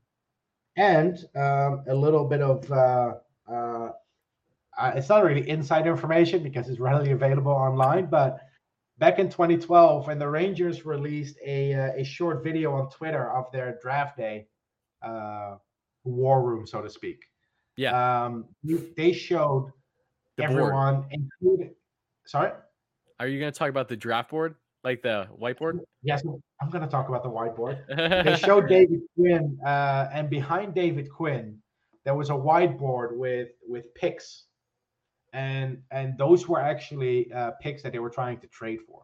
They were trying Yeah. to trade back into the second round, and one of those was actually a Montreal Canadiens pick that was used for Jan Mysak. So Ooh, interesting. would be I- really nice if that all comes full circle. It, that would be very cool, especially because he's a center that gives the Rangers center depth. I mean, that's something Yeah. that we desperately need. So I'm Mhm. 100% on board. We'll see if something like that transpires. But to wrap things up now, we're going to get into a Q&A. I will answer some questions for you guys. Then we'll look at the upcoming schedule, share our predictions, and then look at the Rangers history of the number 48, and then we'll get out of here. Brody, thank you so much for the $10 donation. Always appreciate that, my friend. Love this prospect update. This will be an awesome addition to the show once a month or so. Thanks, Howard and Steven, for being awesome hosts. Oh, thank you so much, Brody, for the kind words. You've always been a great supporter. We try to do prospect updates as much as we possibly can. Uh, but sometimes there just isn't a lot to talk about. But we haven't one, we haven't done an episode in over three weeks, and felt it was definitely long overdue. But let's get into uh, answer some questions before we uh, look at the upcoming schedule. Um, I do see some comments right here. Uh, Davis, who I know has been a good supporter on the channel, thank you so much. I'm going to the Caps game tonight, despite what uh th- what uh they're saying. Do you see Tom Wilson fireworks tonight? Ah, good question. I honestly, I hope I would love to see Reaves and Wilson fight, but I don't know. I don't know. I feel like that it's almost like we're just gonna have a normal game. I feel like that we will see fireworks if Wilson does something to instigate it. Let me put it that way. It, it it depends on how the game goes. If the Rangers are up Yeah. by two goals, Reaves is not going to risk it. Because Reaves has said it earlier in the season. He's not going to fight just for the sake of fighting because he can lose his his team a win. Um, either it happens really early in the game or it happens really late in the game. That's that's my prediction. Yeah, no, I agree. Uh, I would again. I want to see. I wanted to see the fight happen. You can only imagine how pissed off I was when I went to the first game to see no fights and to just see the Rangers get blown out at DC. That was not fun. It was like everything that we thought we were getting from all the build up in the off season was like, okay, all right, I see how it is. Um, but we Look, got I'm, I'm, I'm- I'm only looking forward to seeing one thing tonight on the broadcast, and that is and that is a flashback to Kevin Rooney on the bench. That's all, that's all I want to see. That's all I want to see. I want to see. I want to see them go back to that moment. they got to get it framed in MSG somewhere. Um, answering some questions now, though. If if if I could frame a video, I would. Yeah. It would be it would be on my wall playing twenty four seven. on replay. Yeah, I like that. Yeah, yeah. Um, okay, we got some questions, and a lot of them, some of them are rumor based. And I don't blame them. We didn't touch on rumors in this episode because there has been some stuff that's come out, but I think that's going to be more in store next week Oh, and really, oh, really building up and towards uh, the Before we trade get deadline. before we get into rumors, I want to quickly mention a tweet that perfectly illustrates why I freaking hate trade deadline day rumors. I already, I already know what you're gonna say. Yeah, the, so this guy Robbie Stanley, he is Yeah. uh I think he's a reporter in Nashville. So he uh he writes for the uh, he writes about the Nashville Predators. He tweeted earlier today, I have been told Filip Forsberg has not told the Predators that he doesn't want to remain a Predator. That doesn't mean he's going to sign here, and it doesn't mean he's going to not going to be traded. I've just been told that he's not told them that he sh- for sure wants out this is the the perfect example of why trade deadline rumors are so frustrating because all these tweets they say nothing. Oh, it's it's all just being around the bush. That's all it is. Yeah, yeah, exactly, exactly. It's so frustrating. Like, oh, tweet about Filip Forsberg. Yeah, he may leave or he may not leave. He may sign or he may not sign. He may be traded or maybe not. Like, so you're not saying anything anyway. Rent hockey over. hockey rumors especially are are they drive me nuts. They're so different than other sports. Like even with baseball, Mm. it's very different a lot. Like I, I t- all I talk about is rumors, especially during this off season with the Mets. But Rangers wise, especially hockey build up, it's I don't. It's just different. I'm not a big fan Yeah. of it. I'm And- really. It does also- frustrate me. Also, a little bit of advice: if you see a rumor on Twitter, um, make sure to verify if there's a check mark Yeah. because Oh, oh yeah. Everyone's gonna be falling for the fake accounts. Yeah. every year, every year, Elliot Friedman with two N's, Boop McKenzie, uh, Da- Da- Da- Darren Drager with an A. Everyone's locked and Um, loaded, ready to go. Yeah. I know. I, I, these accounts are already, but people already have them set up and ready to go. I already know it. So BT asks, does the Andrew Copp trade make sense? Andrew Copp is someone that I have seen reportedly the Rangers have been linked to, and he is someone that depth wise I don't think would hurt the Rangers at all. He really falls in that Artturi Lehkonen situation for me. Uh, you know, very similar Yep. profile of bottom six guy. Yeah, I do think that Andrew Copp does make sense for the Rangers. I don't think that he would be a poor addition. I mean, look, if we can, if the Rangers can just acquire a forward to get Ryan Hunt the hell out of here, and you know figure out what you're going to do with Julian Gauthier, but by all means do it. Like what we noticed, especially with Kakko being out, because how Kakko's still out for a good amount of time, which really really sucks, and you can tell that's impacting this team. And I know that Kakko is known for his point production, but he does a lot of things, especially with his two way game, that is vital for this club. And it, it just, I'm just, I'm sick and tired of seeing Dryden Hunt in this top six. I'm, I'm also uh, sick and tired of seeing Julian Gauthier only get seven minutes a game. Like, I just want to see more balance on that wiener front. The Rangers are in desperate need of upgrades there um, that we've talked about all season. Um, and also just depth wise, center wise. Like Andrew Copp is someone I'm not against personally. Um, he has uh, 28 points in 47 games this season. Uh, he broke out last season actually on 55 games in the short year with Winnipeg. He had 39 points in 55 games with 15 goals, 24 assists, and a little bit of an increased role based on the Jets situation. But yeah, he's someone that, you know, uh, to just wrap things up on, I wouldn't be against at the right price. Just make sure you're not giving up anything drastic for him. If you can get him without giving up a first round pick or one of your better prospects, then you do it. Yes. And he's Um, someone that you realistically should still be able to get get without giving up a first round pick. Yeah, yeah, exactly. And and these are the guys that the Rangers should go after. You know, guys like Lehkonen, guys like Andrew Copp. The, the the one guy that I would really love to see on, on this team is Warren Foegele of the Edmonton Oilers. Um, I think that guy's tailor made for a third line because this team needs to fix their third line. Their third line is terrible. Um, we complain a lot about the, the top six not not creating enough at even strength. The third line is not even it's not even noticeable out there at even strength. You know, they go through entire stretches where I don't hear the name the names Hunt, Heedle, or Gauthier. Um, but yeah, this team, if if they want to actually make some noise in the playoffs, and if Drury is serious about going for it, then Copp makes a lot of sense because he makes our bottom six better. And this team is not going anywhere when Greg McKegg is is in the bottom six. Yeah, no, it's. eh, I want to see. I want to see Morgan Barron get some time. You know, it seems like it will be coming soon from what Gallant has said. But yeah, I, I wonder if Morgan Barron has already decorated the uh, the press box because he sits there every night. making himself No. cozy at home, right? Yeah, make yourself cozy, you know. But, but put, put some pictures on the wall. Ah, Taylor says big drop off from top six to bomb six. That's an understatement. Even though we still have Dryden Hunt in our top six, missing Sammy Blais. Yeah, I it's it, it is interesting to think about Sammy Blais, the impact he would have right now. Is I would take him over Dryden Hunt any day of the week. Um, who do you see Tru- uh, Drury bring in to toughen up the third line around Goodrow? Brooksy was tripping about Glar- yeah, no, Brooksy's talking no- nonsense per usual. You know, if it's a day that ends in Y, then Larry Brooks is coming out with something. Look, just look, pot. If if this was if this was June 2021, and you tell me that the Rangers should go after Clutterbuck, I believe you. I get it. Yeah. I get it. Clutterbuck doesn't bring anything we don't have yet. Yeah. Clutterbuck is a fourth liner that doesn't put up points. We have those already. We have we have a plethora of those, as a matter of fact. Yeah, we, we, we, we have those in abundance. yeah. What this what this team needs is is possession players for their bottom six. Yep. They need one or two players who actually carry the puck into the zone. Rasmus Kupari is is I know, my you- I know. my dream target because he does exactly what this team needs. Adrian Kempe is another one, also ironically on the same team, the LA Yeah, right. Kings. Those are the type of players Gor- uh, Drury should be going after. I almost said Gorton there. Cal Clutterbuck does not move the needle for the Rangers. And it has nothing to do with who Clutterbuck is, but everything to do with who the Rangers already have. Bingo.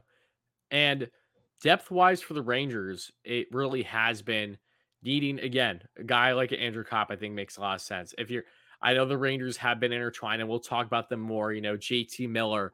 You know, yes, we've heard rumblings of Tomas Hertl, like more impact guys, and we'll see exactly how you know affirmed in you know how indulged in the market the Rangers are going to be leading up to the deadline. But it, I would be a little surprised if I if they actually land a top player um, just because of the fact that they don't really need to um, for what they are right now. If they're going all in for the Stanley Cup, which I I I tend to disagree with, just based on where this team currently is in their development.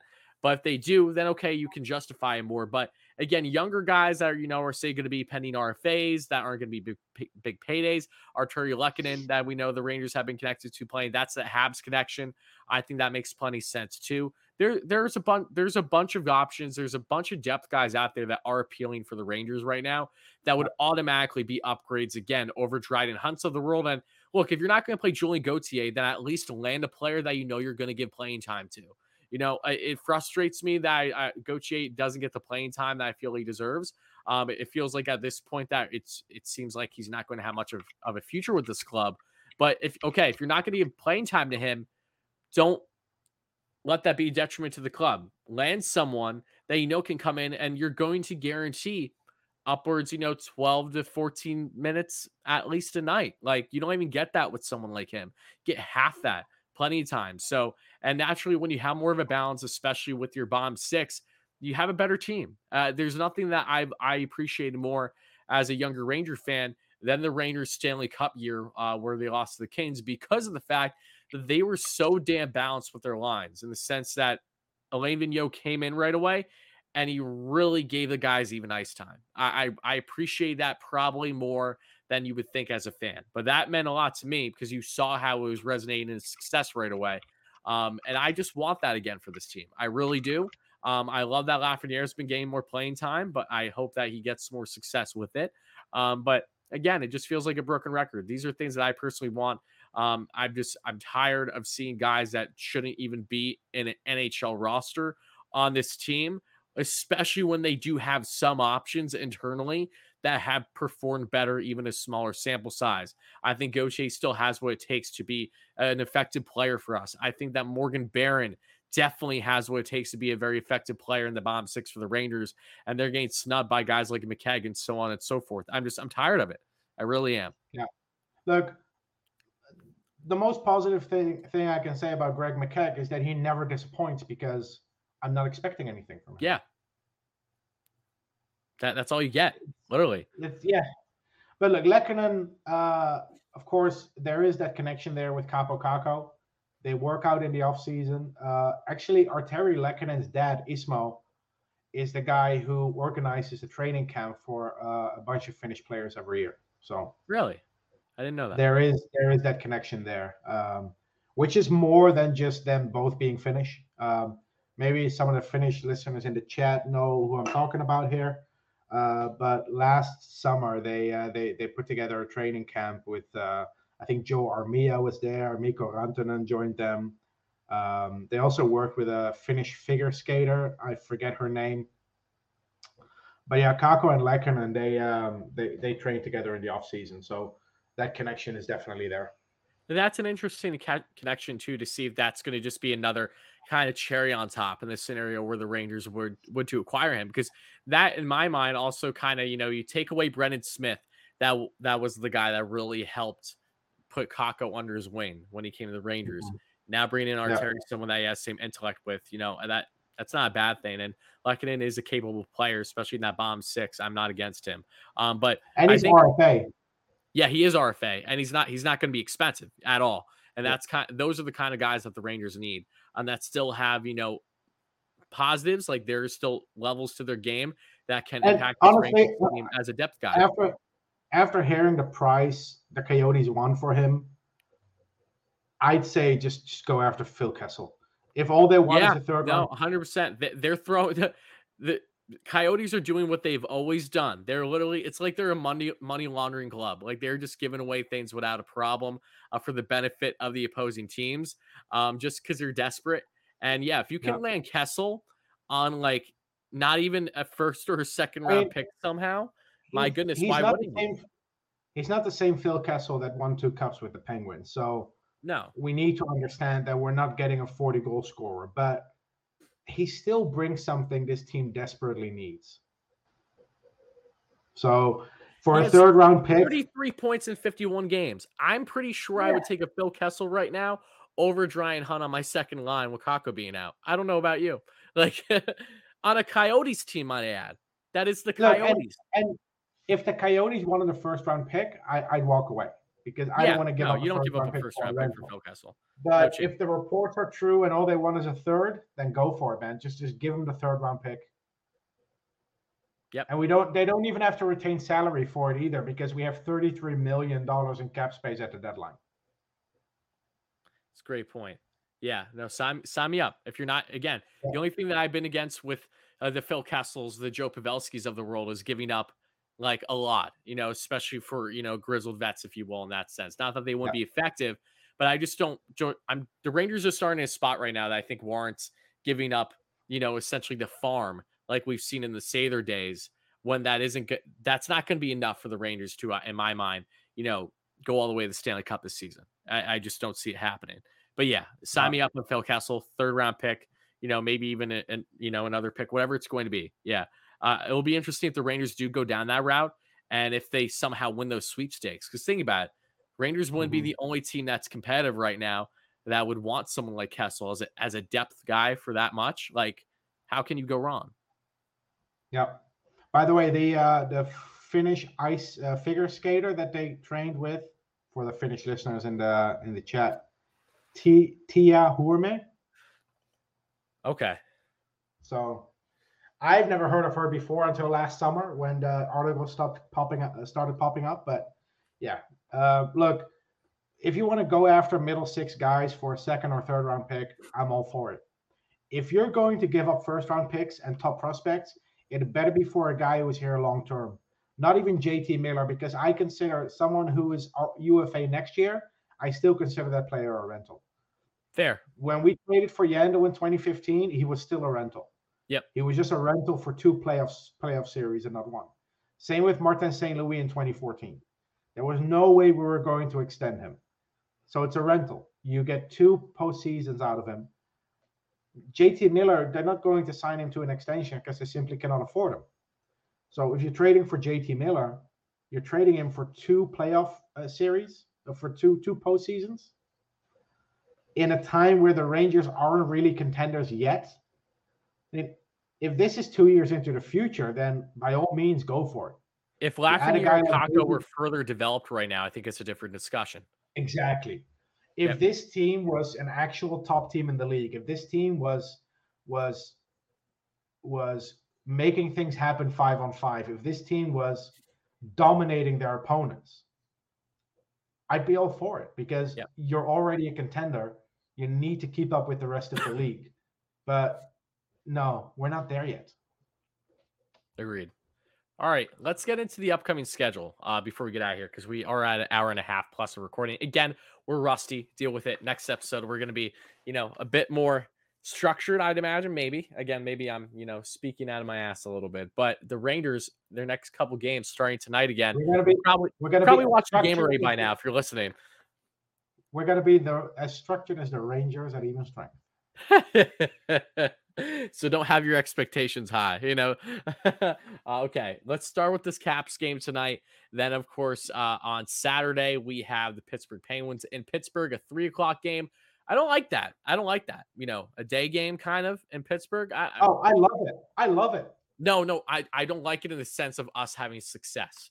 Granted, I know this season has a little bit been of an of an anomaly. I know that the Rangers have actually Yeah. done better at times during day games on weekends, but I just I always get concerned. And then they have at least they have proper time. They have a back to back, but it's at 7:30 the following day on Sunday at home against Mhm. Vancouver. So this is a tough stretch. You know, we got Washington you know, chopping on the bit just on the outside looking in to be still in the top three um in the division. then you the, Go ahead. so the next four games, we're playing two teams we haven't played yet this season: the Penguins and the Blues.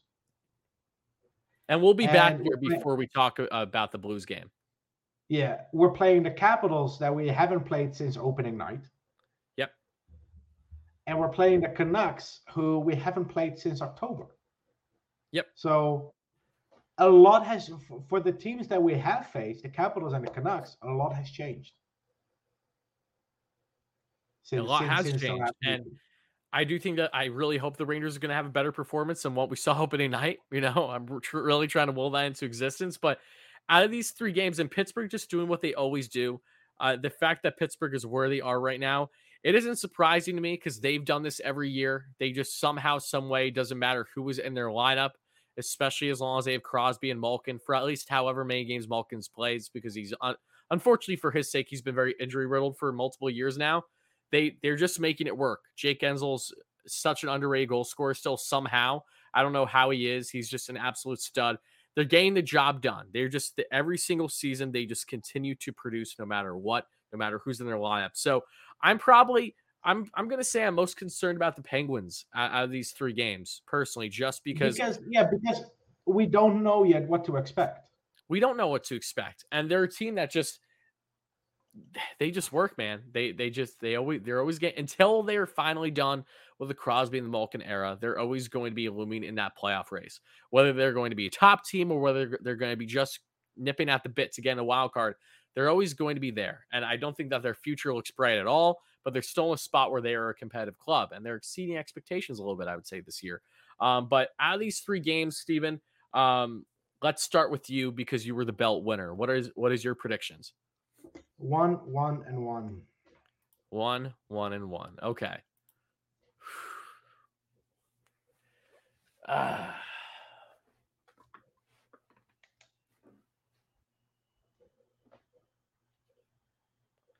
I am going to go.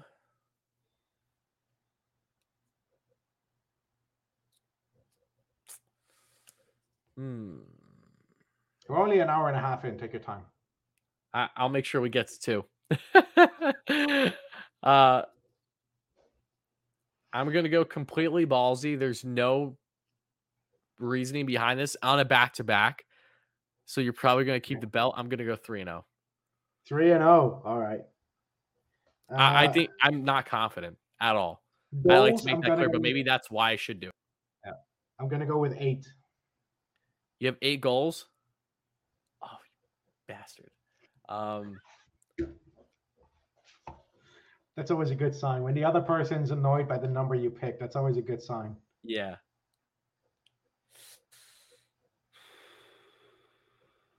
All right, I'm gonna go with over under.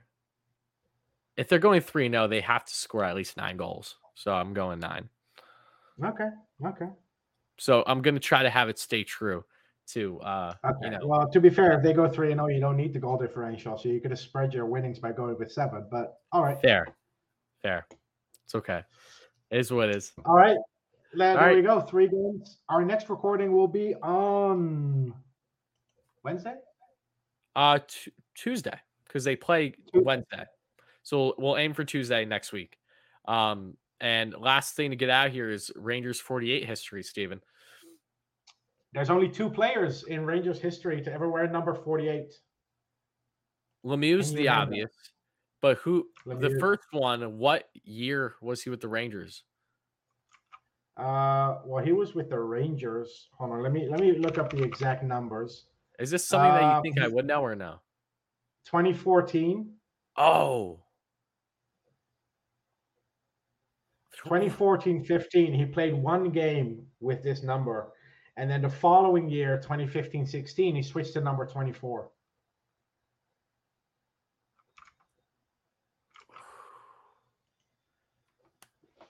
Ooh, I'm not looking at the chat right now in the live. If you're watching live either, switch to 24. Who was 24?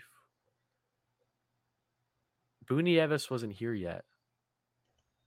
I don't think. Uh I thought Derek Dorsett for a second, but I'm like, it's not Dorsett. Um, Did damn. you say Boo Nieves? yeah. No, it's not Boo Nieves. Boo Nieves um, actually went from number 67 to 24. I, I don't know. Who who is it? We traded for him because he was drafted by the Phoenix Coyotes. Swedish center who Oh, it's lost Lindberg. Oh. Oscar damn. Lindberg. Oh, someone said it in the chat too, in the live stream. Wow. Oh my goodness, Oscar Lindberg. I was upset when the Rangers got rid of him too. Like when like I was upset that I wasn't upset that Michael Grabner didn't get picked. I was happy that Grabner stayed for Vegas. But I, I was Lindberg. I know he dealt with his injuries, but I, I was still a little bummed to see him go at the time. It was at the time it was between Lindberg and Fast, and I think the Golden Knights made the wrong decision, the wrong choice there. Oh, they could have gr- grabbed Grabner too. They had plenty of options. Yeah, but Grabner, Grabner was too old. You know, a- as an expansion team, you want to go for a guy where you get a couple of years of control. Yeah, that's true. And and at the time, Fast and Lindberg were both still their RFA years, so it made more sense to go with one of those two. They went with the center over the winger. In hindsight, obviously, it was the wrong choice, but look, this just ties into a point I made last summer. Jeff Gorton maneuvered this team through two expansion drafts, only losing Oscar Lindberg and Colin Blackwell. And we kicked him to the curb. The Anaheim Ducks, the Anaheim Ducks gave up Shea Theodore to, to, to keep Josh Manson. Just to just a random example. The four They gave up Alex- gave up Reilly Smith and Jonathan Marchessault. Well, they gave up Marchessault to convince Vegas to draft Reilly Smith. The Oh, Minnesota yeah. Wild, yeah. So the Minnesota Wild gave up Alex Tuch. Yep. Uh, so they could keep Matt Dumba. Um, yeah, there were some really interesting moves in that 2017 expansion draft. The Seattle Kraken expansion draft wasn't half as interesting, unfortunately. No, it wasn't. There were so many guys available that they could have got Max Domi. They could have got Vladimir Tarasenko. Price, even though Price wasn't going to go anywhere, and obviously he's he's been dealing with his own personal things going on this year. Um, but yeah, there were there were a lot of big names for Seattle. They just said nope, we're not taking them. Yeah, but all and, right, and I, I think last thing I'll say on this, I think it's fair because if they would have gone for all those big names, you were setting the expectations extremely high because people expect you to make the Stanley Cup final like Vegas did. true, very true. So by not by not going that route, they they took the pressure off their off their team for the first couple of years. Yeah, that, that's a very valid point. I'm glad you brought that up. Um, Vegas exceeded all their expectations, but because of the fact that Vegas did what they did, that is obviously what would prompt people thinking that Seattle could do a similar thing, especially if they landed some star players, you know, or at least have been a star in the league. Um, but yeah, yeah. yeah. All right. Well, that's going to wrap things up for episode 48 of Rangers Review. Uh, again, apologize for going all over the place with this one, folks. I'm excited for the next one. Hopefully, the Rangers get a couple wins. Maybe they got a couple wins or losses by time you listen or watch this, where we get your podcast. But we appreciate your support immensely. Happy to be back in the groove of things to watch some Rangers hockey. And yeah, we'll see how they do. And we'll be back hopefully Tuesday uh, next week. And that should, in fact, be March 1st. So looking forward to it. Uh, thank you guys all so much. Again, we'll talk to you soon. And let's go, Rangers. Let's go Rangers.